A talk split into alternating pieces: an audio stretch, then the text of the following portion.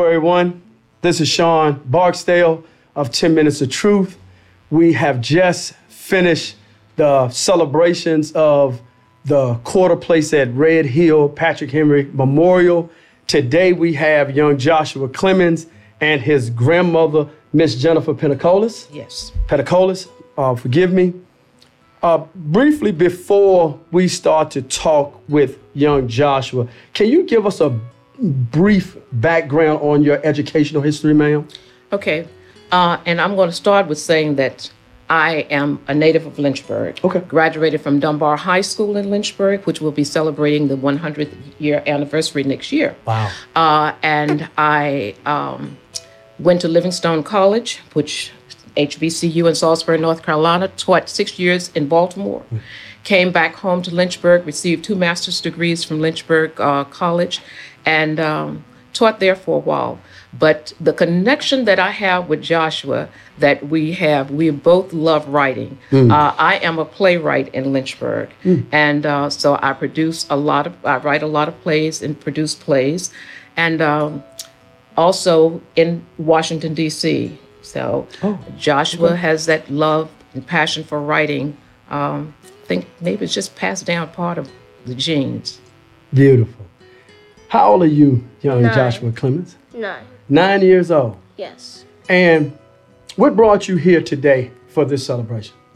Um. So I wrote my book and I read it, and s- someone was really impressed, and they asked if I could um come here, and I answered yes. Well, thank you for coming. Uh, this young man got a standing ovation.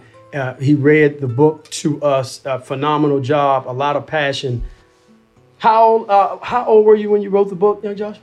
About like eight, seven. You you read it and you were very formal, right? Your enunciation and pronunciation were correct. So, how old were you when you started reading? Two. Two years old. Wow, that is phenomenal. Um, so, the name of the book is called. Clemens Van Foyer's Freedom. want everybody to see this. Uh, so, who did you initially write this book for? For my mom. What made you write it for her? Well, I heard, I heard that President Biden was making Juneteenth a federal holiday, hmm. and family means a lot to me. So, forgive me, excuse me. So I decided to write a story about an enslaved family to give it to my mom as a gift on Juneteenth. Hmm.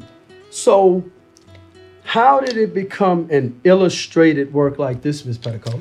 Well, when I read the story, like he said, he wrote it for his mother, um, and he was about to enter a contest. Okay. So I figured maybe that story would work. So I asked him to uh, email me the story, and I read it, and I was truly, truly impressed with the, the prayer uh, at the end of the story. It's a prayer, young black boy is on his knees praying to God, asking God to um, forgive people or uh, who who don't like him because he's black, uh, and what we have going on in the world with our young black males. Um, it's like he's saying to God, "Protect me." You know, I, I don't want to be one of those that says, "Hands up." Um, so, for those who don't like me, God protect me. Um, you, you come from a very distinct educational background. You taught in segregated and integrated schools. Yes. Yes. Coming from that type of history mm-hmm. and seeing your grandson mm-hmm. moving along as he's moving along, how important is it? This is two part for you and for you. How important is it for our grandchildren, our youth, to connect to the elders? It's very important. Uh, I think in order for people to know and understand where they come from and the pain sometimes you you you don't know why I have this pain. You don't know what it is. But if you look back and just saw your history, Right. you would know what it what it was all about. So I think that's really, really important. Um, um, it's a connection. It's it's who you are. Um, might be who you're going to be. It all depends. So, yeah, that history, that connection is very important. As I was saying uh, before we started the interview, young Joshua, watching you, watching you read your book, perform, um, sometimes you just kind of know a thing. And as an older black man to a younger black man, and I'm just meeting you today, if you stay the course, you have a bright future ahead of you. Yes. So, a very bright future ahead of you. What is your relationship like with your grandmother? Well, my relationship with her sen- was since birth, and I've just loved her so much, and she's always been taking me places, letting me see things, go, letting me go to Lynchburg to spend time with her every summer, and hmm. I just love her so much. I grew up the first 10 years of my life with my great grandparents and my grandparents. And it was those fundamental principles that were instilled in me at that age that I'm using today. Mm-hmm. I tell you now, you stick with her, you stick with your grandparents, and you listen. A lot of times, just listen. Even when you might not understand what they may be talking about, trust me, you're a bright young man. You'll understand later on. Okay? Um, how many books have you written?